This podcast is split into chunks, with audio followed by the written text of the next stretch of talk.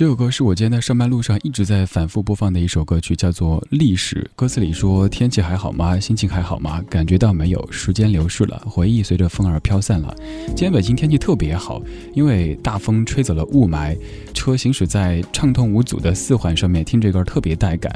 而现在这首歌的演唱者杜佑鹏就坐在话筒前。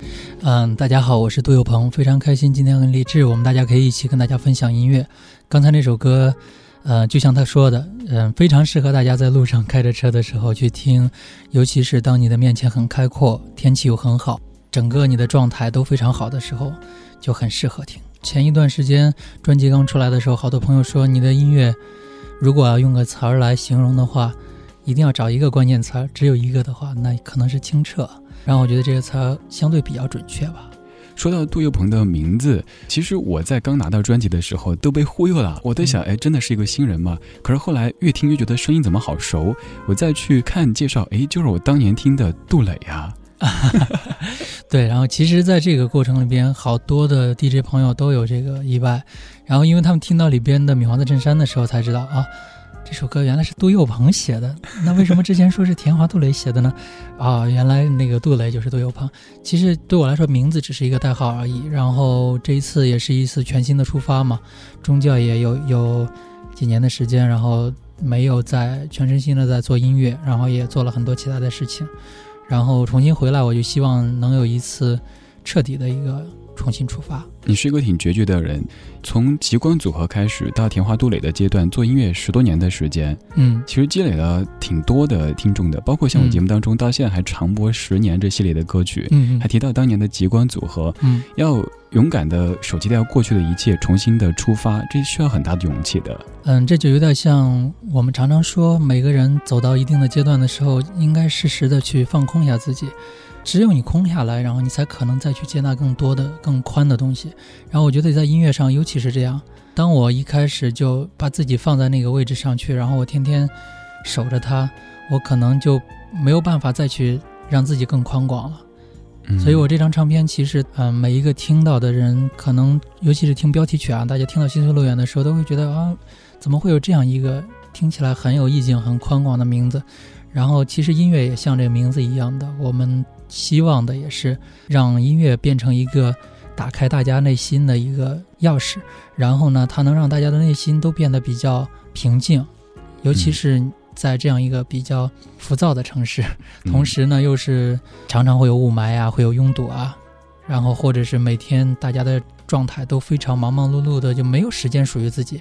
在这样的情况下，其实听一些。能让自己放松放空的音乐，我觉得是比较好的。你刚刚这段话说的，我差点泪流满面，因为我就是你说的这种状态。像刚刚我们聊到，我说今天要做好多好多节目，包括在路上，我拿着手机在听歌的时候，脑子里在想：哎，录完节目之后，下个节目我要说什么，要选什么歌，每天都疲于奔命的。所以在那种时候，我觉得听你的音乐就能让人一下子感觉是身未动，心已远。而我们频道的 slogan 叫做“音乐在路上，风景在耳边”。这个气质和你很搭，是。然后其实关于这样的一个话题，然后好多人说过，就最开始这首歌刚出来的时候，有人说：“哇，你这就是旅游卫视的主题歌，身未动心已远。”对，然后还有人呢就觉得这个就是所有的交通广播都太适合了吧，就是在堵车的那个点儿来播放，然后大家可能就会把自动的会把刹车那个点一下，然后不会。狂踩油门，真的是在像北京、上海这样的大都市当中，人都过得太匆忙了，大家都冲结果去的，讲效率。像以前我们也常会推荐一些适合在旅途中听的音乐，但都是单曲。这一次有一整张专辑，这真的是我这么多年听过的唱片当中最适合旅行中听的一张完整的一张。对，因为对我自己来说，我也是一个比较热爱旅行的人。刚才咱俩还在聊到，就是咱们台也对旅行这个板块很关注，然后或者是还是挺重要的一个内容。其实我就觉得，旅行其实是我们人生当中非常非常重要的一部分，因为只有旅行才能让我们看到更新鲜的世界，然后接触到更多的人，接触到更多的风景，让自己的内心会变得更充实。而且那种充实不像是你躲在城市里边每天疯狂的工作，或者是读书啊，或者是疯狂的做一些什么样的一些所谓的充电，然后能带给你的。就像我节目片头里写的是，旅行是身体的出走，音乐是心灵的出走，两者结合在一起，就有了这样的一张心随路远。我们聊了这么多，我们现在就要听到这一首目前正在各大电台打榜的歌曲《嗯心随路远》。对对对，可以。今天节目中的嘉宾主持人是杜佑鹏，带来他的专辑和他喜欢的音乐，跟各位分享。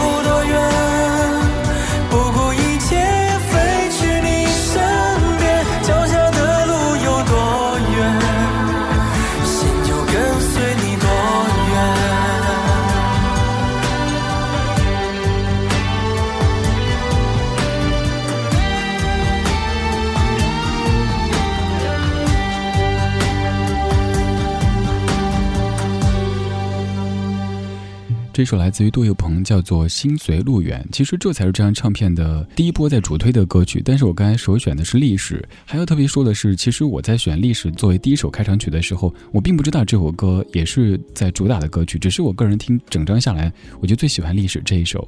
对，然后其实这张唱片我们在制作的时候，最初的选择也就是《心随路远》和《历史》，可能是这张唱片里边最有风格的，不管是编曲啊，还是歌曲的创作部分，可能。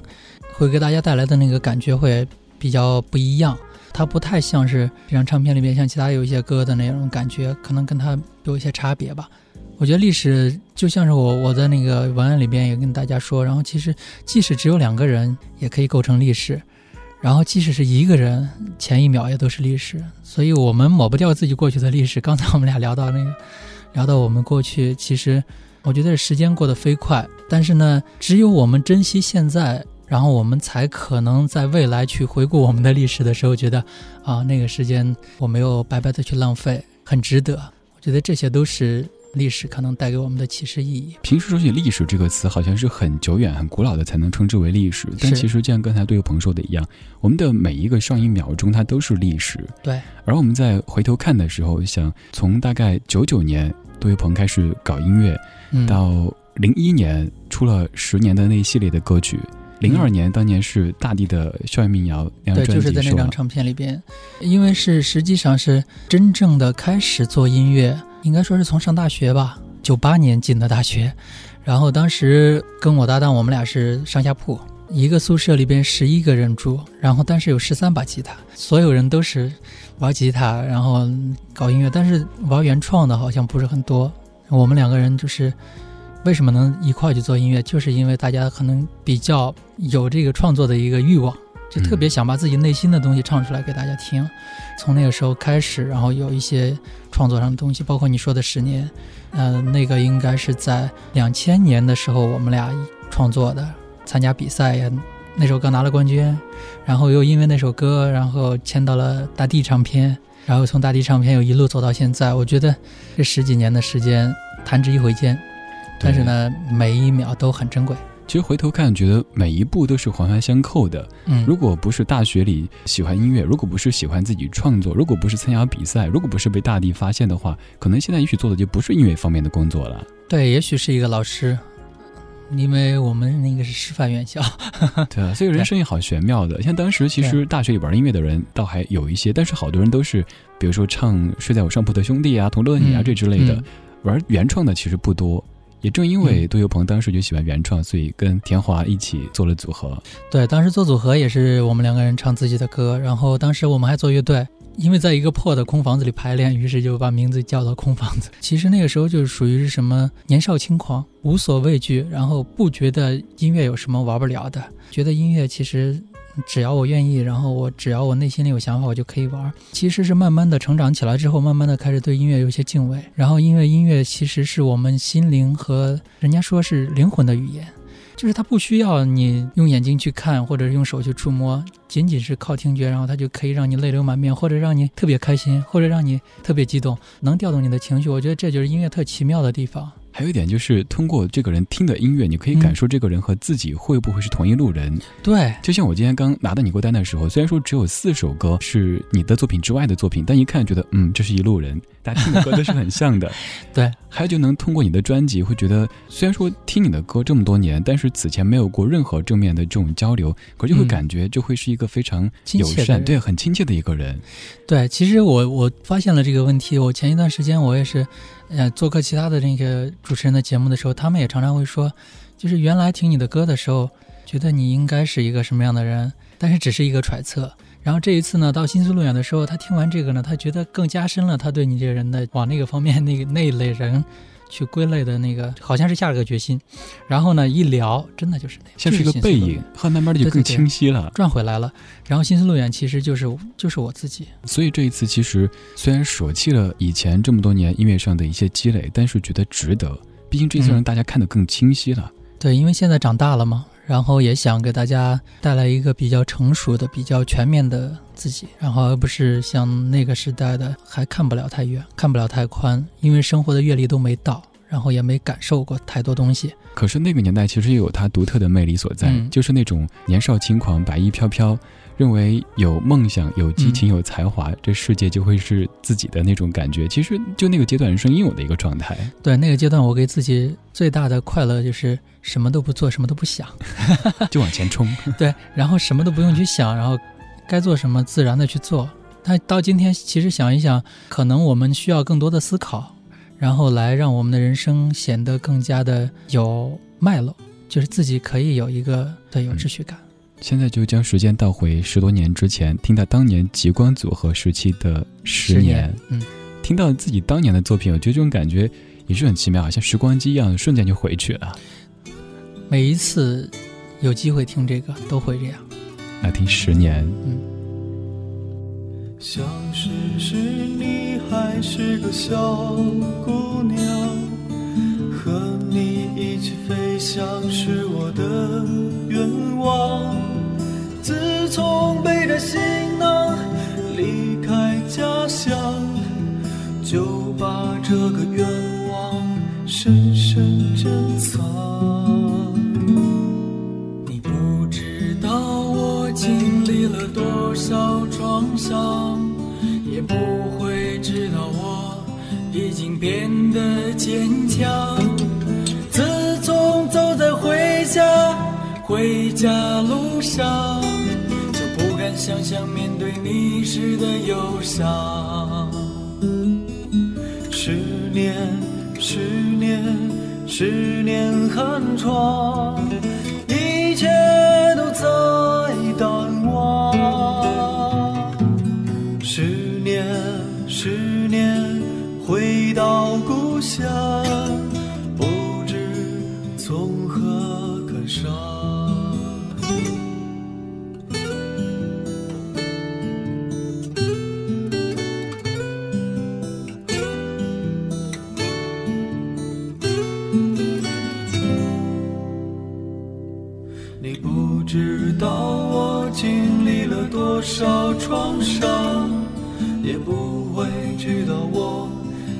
变得坚强。自从走在回家回家路上，就不敢想象面对你时的忧伤。十年，十年，十年寒窗。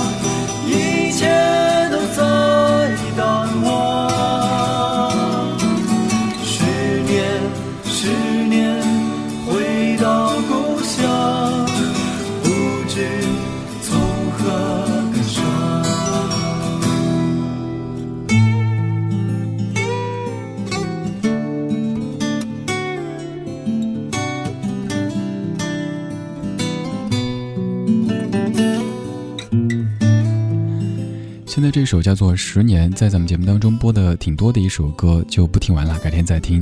今天这首歌的作者、演唱者杜有朋就在话筒前跟各位聊这些音乐。这首歌它的收录是在零二年大力唱片的那张合集收录的。对，一晃的现在也都十三年过去了。那张唱片当中的好几首歌，我个人特别喜欢，包括像《夏虫》，嗯，还有像那个《列车》，清风组合的。嗯，我觉得那个时候的音乐这种情怀感都还挺浓烈的，但是现在就像这样的合集都很难再见到了，即使有的是什么快男快女这种合集了。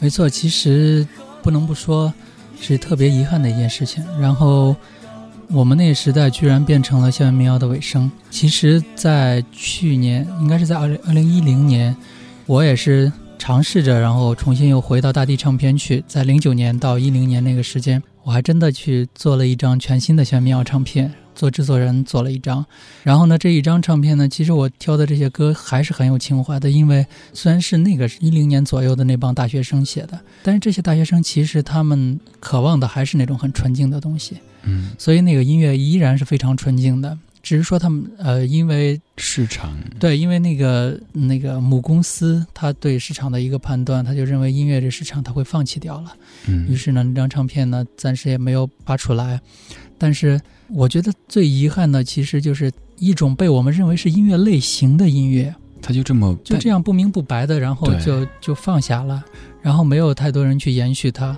难道是因为它真的没有生命力呢？并不是，因为有太多的孩子还在学校里边依然在弹唱那些歌，即使到今天，大家依然会喜欢。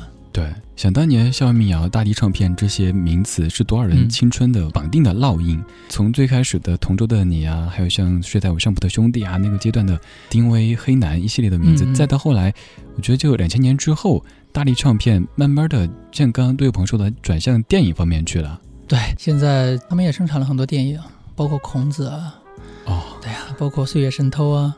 哦，对，其实都是他们做的。我觉得，因为都是音乐或者文化相关的是事业，我觉得这个无可厚非。只是说，再艰难，我们其实都应该把音乐做下去。就像我们这一次做唱片的时候，我们在我们的一个概念是，因为音乐，我觉得是我们这些音乐人你应该去做的。不会做唱片是本分，并不是说这市场特别烂，然后我们就干脆这个都别做了。对，然后总要有人去坚持、去延续吧。现在骂市场的人已经太多了，骂这个世道的没有必要，没有必要了。对对对，因为呃，每个人做好自己，其实这个世界就会很美。是啊，每次现在说到校园民谣的时候，都还会想到当时的那个，我觉得很有画面感的一个传说哈。刚刚杜友鹏也都证实了这一点，说当时是有很多人开着卡车，拿麻袋扛着钱去进货买卡带的。对，有那个时候做音乐就是好好做音乐，卡带好卖就能够获得相应的收益。但是现在就很难了，所以有很多人就只有中途退出了。对，很多人都说了，现在这个这个年月。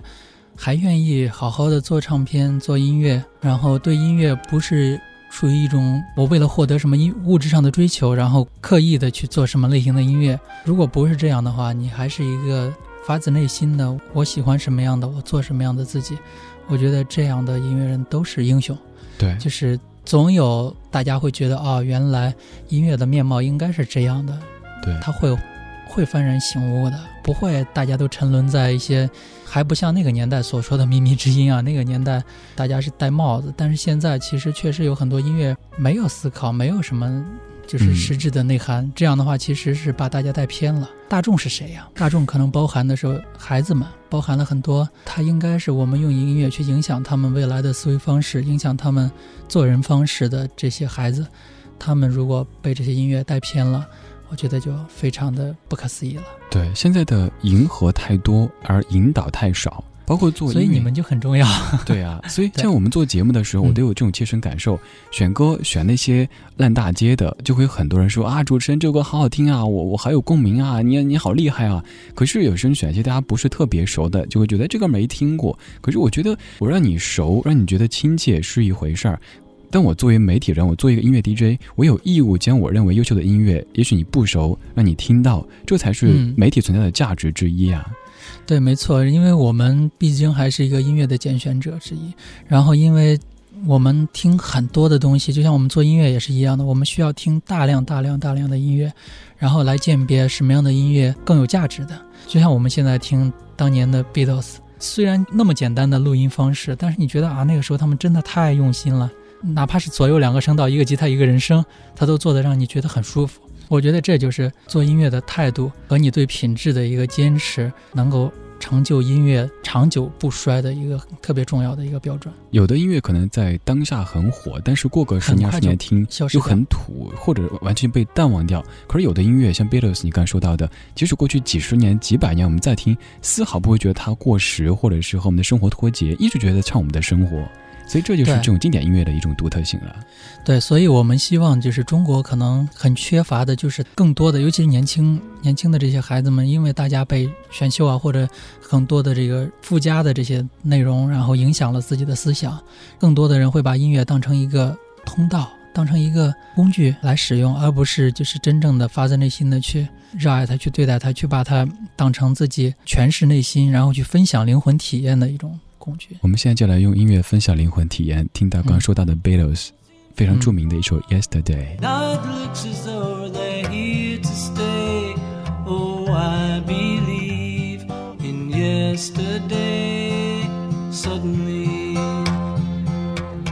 I'm not half the man I used to be.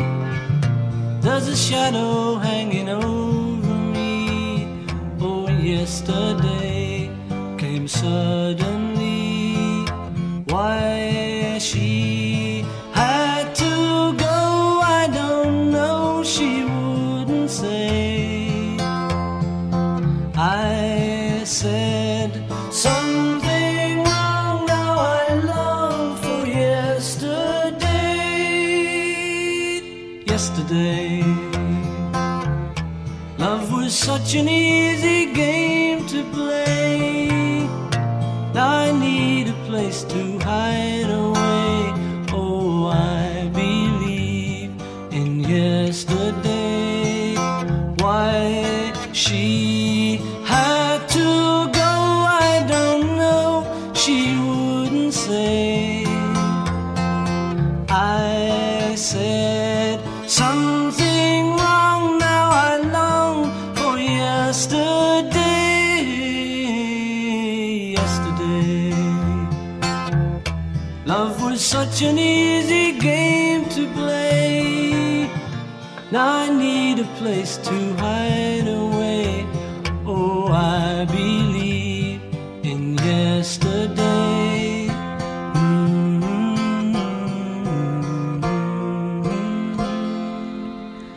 首已经几十岁的老歌《Yesterday》来自于 Beatles。今天节目中的嘉宾主持人是歌手杜佑鹏，这首歌曲是杜佑鹏特别推荐的音乐。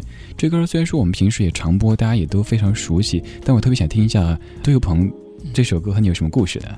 其实我觉得这首歌是我听的 Beatles 的第一首，听 Beatles 应该是在我上大学之后。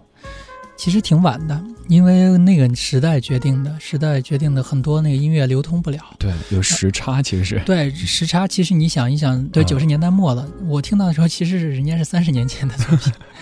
对，但是带给我的那种震撼，然后我觉得是非常强的。从这从这首歌，我爱上彼得斯，然后我后来听了他太多的歌，然后几乎他的所有的唱片我全听了，然后我就觉得原来音乐可以如此的简单，而且依然可以让你开心或者忧伤。然后我在中国，我觉得很很神奇的就是我们中国很少有这种短小精悍的作品。对对，当然也这个时代好像似乎也也少了。目前所有的歌基本都在三分钟以上吧。还有就是很复杂，我觉得这就像穿衣服一样的，穿的浑身搭配很多东西，反倒很容易过时。但简简单单的牛仔裤、T 恤还不容易过时。对，其实音乐这个东西真的是没办法去用一种什么样的方式来把它框起来。就是这种东西，它简单的有简约的方式，复杂的那你就要让它复杂的特别合理，特别有有意思。然后每一个人听到的，他会仔细的去听啊，这个吉他是为什么在这个地方加上，这个地方为什么要多一个小叉，总要有一些道理在里边。就像大家听《金丝乐园》，有人说为什么开场会有个 rap，这样的一首歌居然有 rap，对，第一反应会觉得很意外。这首歌就一开始推给大家的时候，很多人都都有这样的一个意外。但他发现，他听第二遍、第三遍就应该有啊，很合理啊。这个 rap，他们才开始听的时候，他就说这就有点像什么，像许巍那样风格的有一首歌里面，你放进个 rap 合适吗？不一定。但是这个歌里边，它真的是合适的。其实也是我们的一个突发奇想。我觉得音乐就是这样，我们整首歌都做完了，编曲、包括录音、包括和声，也都是找的很好的这些团队的人做完。做完了之后，亮哥我们俩就坐下来听。然后亮哥说：“觉不觉得这个地方缺点什么？” 我说我也觉得缺点什么，但是我我还没想出来缺什么。他说那我们试一下吧，加一段 rap。哦，这样来的。对，其实是特别随机的、随意的。然后说到加一段 rap，我说哎呦，还真是是这样的一个节奏，因为本来就是 hip hop 的节奏，大家可以听到他们这首歌本身是那样的节奏，所以我们就找来人来把它给放上来，这个还很舒服、很默契。其实音乐音乐就是这样的一种感觉吧。然后就每一首歌都会有每一首歌它自己最适合的表达方式。就是编曲制作方式，单纯的吉他来弹演奏来唱，然后大家都觉得啊，好民谣啊！只要这么一唱，似乎大家都说啊，他是民谣歌手。就是民谣，对，他是民谣歌手。但实际上，音乐它就是一个很神奇的，你通过配器，它就立刻可以变成。完全不同的东西，对，就跟人穿衣服一个道理。对，同样是一个人，他跟穿西装以后就很正。如果穿一个拖鞋、背心、短裤的话，那就换一个人一样的。对，可以 rock，可以 hip hop，也可以 hip hop，是都可以。对，所以做音乐其实也一件特别快乐的事情。对。可是我们刚在中间放歌的时候也在聊，说在咱们内地的选秀节目，前些年是各种哥啊姐啊当道，而近些年，尤其今年的某节目就不点名了哈，我们在节目中也说过的，我觉得就是我看到了太多。急功近利的脸，他们其实爱的可能并不是音乐，第一位的是出名，但是呢，又都很用力的在歌唱。现在有太多这样的号称在用生命唱歌，但其实他并不是爱唱歌，并不是爱音乐的，所以音乐市场现在让人有些失望的。因为我觉得音乐本身，嗯，在现在这个社会呢，可能因为音乐本身不能够满足这些真正爱音乐的人的日常生活的需求。那它不能给你带来物质上的一些帮助。那在这样的情况下，其实你如何让自己一边生存一边还能够有音乐可以去做，是很多人都在面对的话题。呃，甚至说还有好多已经有过成名了、做得很好的这些人，他们现在其实也都陷入比较迷茫的一个状态。很多人都这样。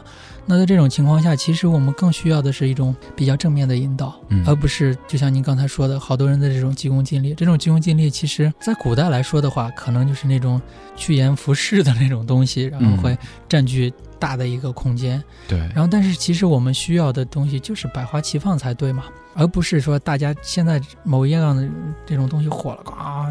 就全上来了，所有人都在做这些东西，都是往这个神曲里边扎。我们不能说这些神曲多么糟粕，但是至少讲它的营养确实是淡了点。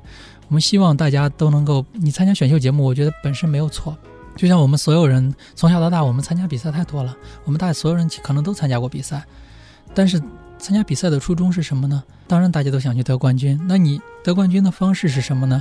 很能唱，对了，可以，然后就好好唱，好好的诠释。但是如果说是很多额外的。为了获得冠军，然后我可能要用各种啊，就是那些煽情的、催泪的、煽情啊、催泪啊，我我我多么苦，我多么那个，那就不好玩了，那就不是音乐了。对我前一天做节目的时候，我也说，其实我倒希望看到某些选手就直接说，我参加这个比赛是为了拿到名次，我能够多赚钱，让我的家人过得更好。有的人做音乐可能就是为了红，这无可厚非，很正常，这个社会的包容性嘛。但有的人做音乐真的是热爱它，而现在我们看到每一个参加选秀比赛的选手，都是把音乐当生命的，都是用生命在歌唱，就显得很假了。就是有太多人去追随这种号称用生命做音乐。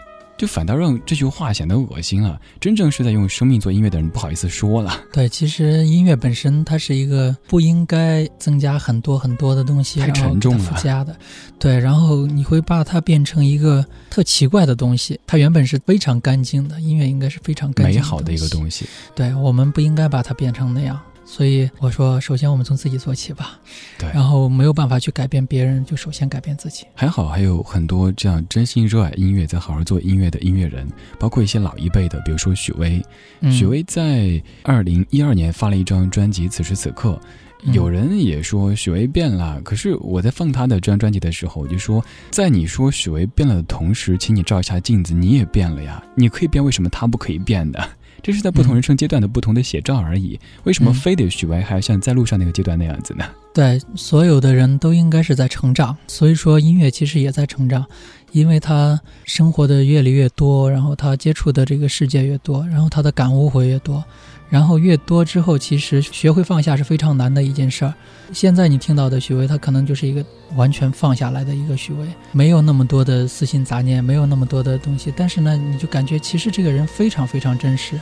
我常常跟他的制作人也，我们是同一个制作人连亮，然后我们常常在一起聊他们做这张唱片的过程，就是每一个人都特别放松，特别开阔。所以才会有一种音乐让你觉得啊，天高地阔。对，在山间，天高抛弃了所有世间的烦扰。现在听到的就是许巍的《此时此刻》。今天节目中的嘉宾 DJ 是杜佑鹏，带来他的音乐和他喜欢的音乐跟各位分享。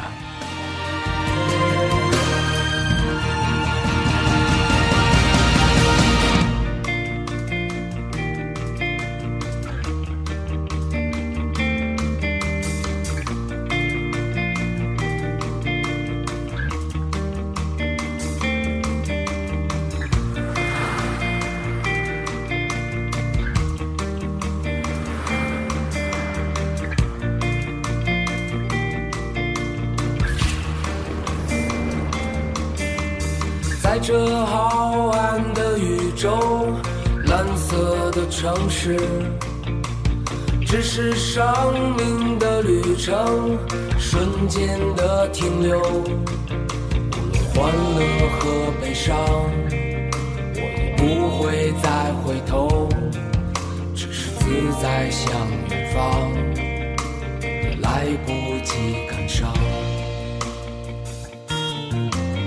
如此难舍的美丽回去的不安曾在我心里。无论欢乐和悲伤，我也不会再回头，只是寂静向远方，这光明。可谁在群山云海之巅？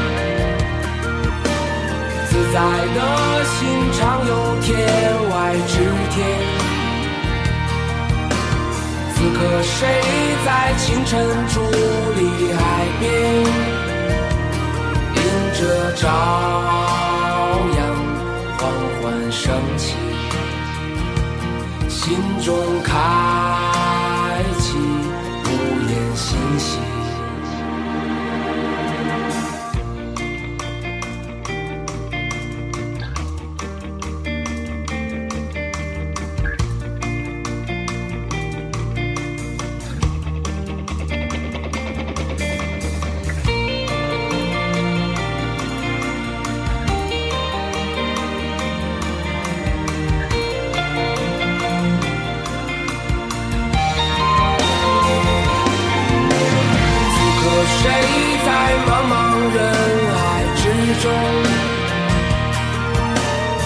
就凝视落向着天边，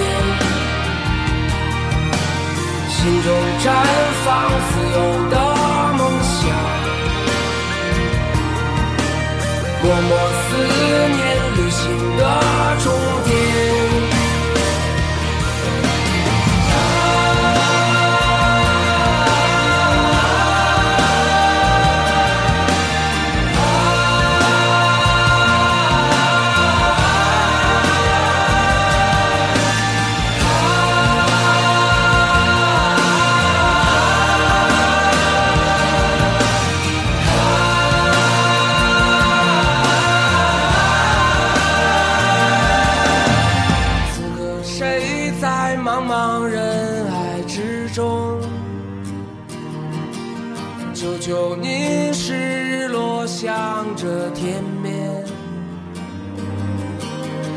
中绽放自由的梦想，默默思念旅行的终点。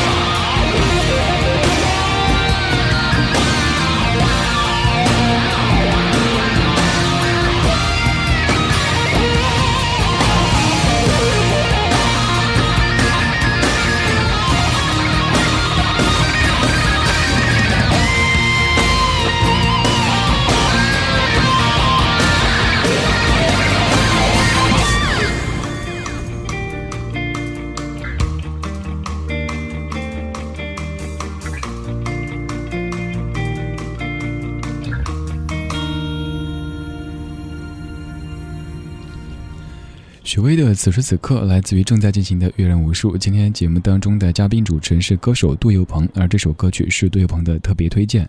这首歌长达六分四十秒，但是我们还是觉得聊天的时间不够，因为每次放歌的时候就开始聊节目之外的话题。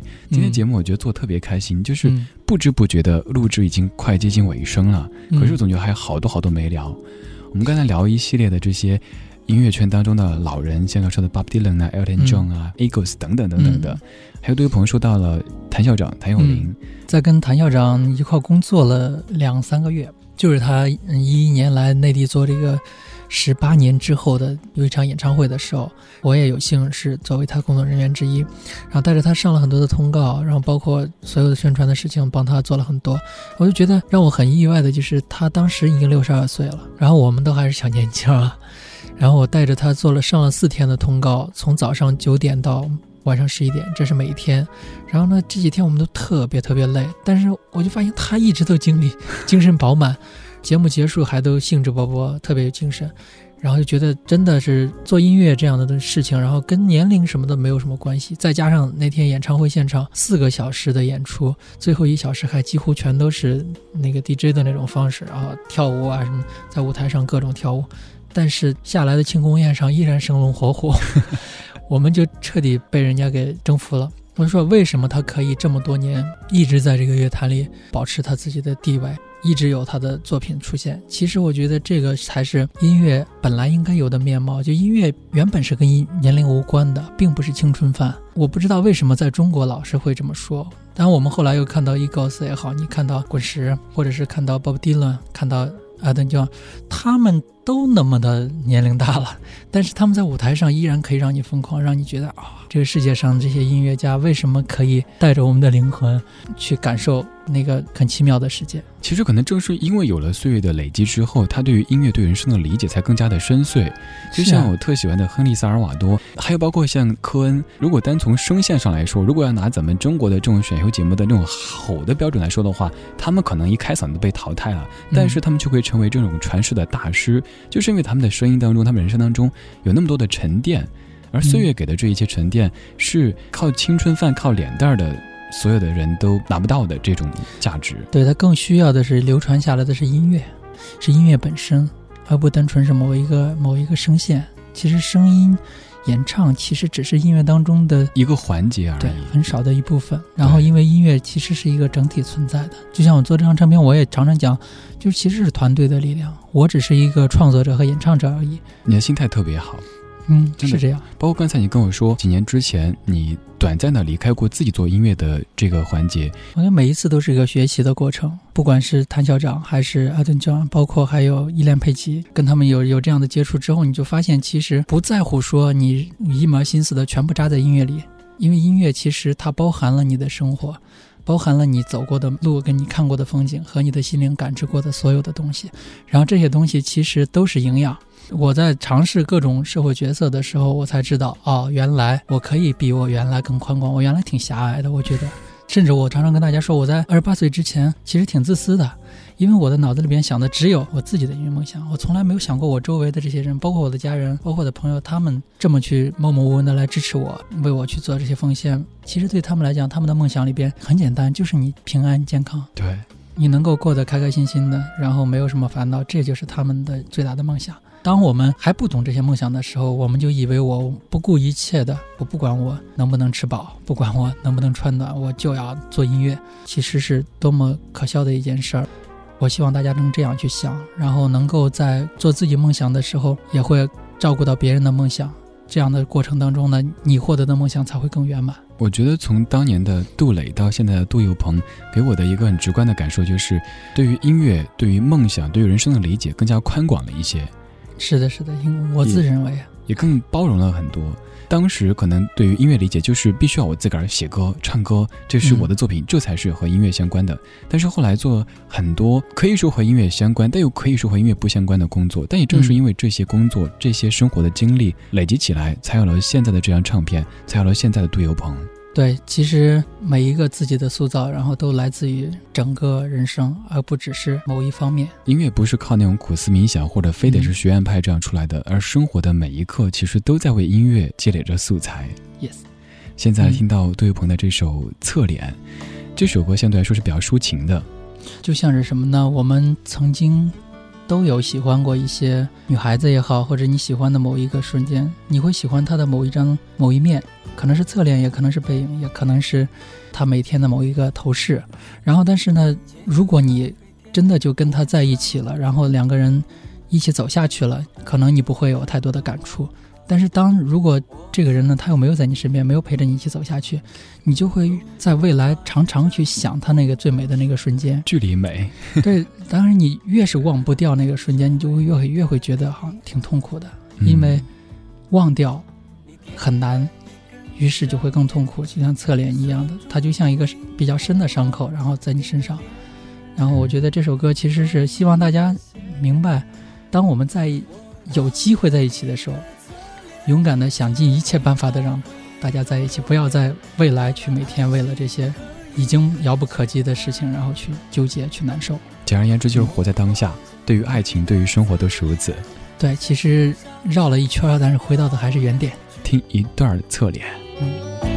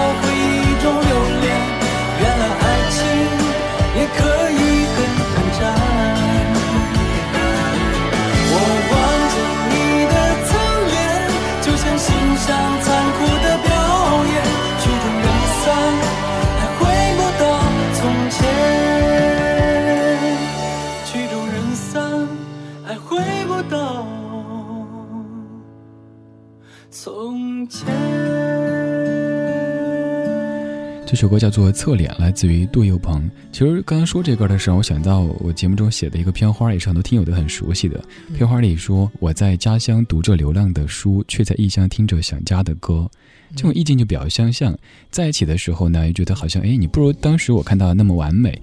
等他又远行之后呢，又觉得哎，你就是完美的。没错。然后当我们远远的离开我们当初深爱的那些人，或者是。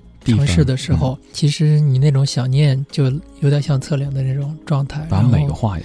对，因为距离越远，你就越会觉得那个完美，然后你老是去想那个完美。我觉得这可能是人的本性吧。大家在回忆的时候都喜欢去捡那些闪闪发光的东西。其实现在回想小时候被老师打手掌的经历，都觉得没什么，挺好玩的。但当时恨得咬牙切齿的。所以回忆它是一种催化剂，把一切都变得更加的美好而模糊。没错，其实我们时不时的去回想一下过去，可能能够照见一些东西，就是让自己在未来可以走得更加的平坦一点吧。其实这一次我们做这张唱片的时候，带给我最大的感悟，我觉得从他们身上我学到很多。把音乐当作信仰，我写在唱片的封面上。音乐是一种信仰，它既然是我们的信仰，然后我们就。更应该怀着敬畏的心，然后把它做到，最起码要让我们自己从内心来讲，它是接近完美的。刚才你说到有一点，我觉得特别认可，就是得沉在音乐当中，自己得浸泡进去，而不是说光是把口号挂在嘴上，音乐是我的生命，说一堆那些是没用的。就像我那次写微博也说，我说音乐是不是你的生命？其实你做出东西来，大家听就知道了，大家都不是傻子。对对对，没错。所以不要以为听众什么都听不出来，有人有人会这么说的呀。然后你们直接把。把听众当傻子就行了，你就你做你的，然后他们能听懂什么呀？其实是错误的，因为每一个人心里面都有自己的一杆秤，然后可能跟他读的书、跟他的阅历、跟他的知识含量都有关系，但是至少是好的东西，大家都不会说那是垃圾。对，所以也再次跟各位隆重的推荐这样的唱片。这个年代值得我们去买实体的唱片越来越少，但是这绝对是其中一张。谢谢谢谢，我觉得这个评价太高了，这也是我的梦想。我觉得，如果你还能有一张唱片，让别人在十年之后拿出来再听，觉得我当初买它的时候值还值，对我觉得这个其实一个字就够了，然后不需要太多的语言。然后就像我在唱片里面说的，然后人生其实它就是一条长路，我们就心随路远吧。对我来说也是音乐如路，心随路远，还会接着慢慢的把音乐这样的一首一首的接着做下去。希望第二张唱片啊，第三张唱片啊，依然可以保持好的品质，能让大家感觉到这是一个真正的在做音乐的、用心做音乐的音乐人。在节目的最后，我特别想跟多位朋友说的是感谢，正因为有这样的音乐人存在，才让我们看到音乐是有希望的。某些时候，我听某些音乐，我会觉得有这样的一些音乐和人存在，音乐市场不死才怪。可是每次做我们这样的节目之后，我就觉得充满希望的。即使可能我今天会很累很疲惫，就觉得做一切都是很有价值的。对，所以现在就听这首歌。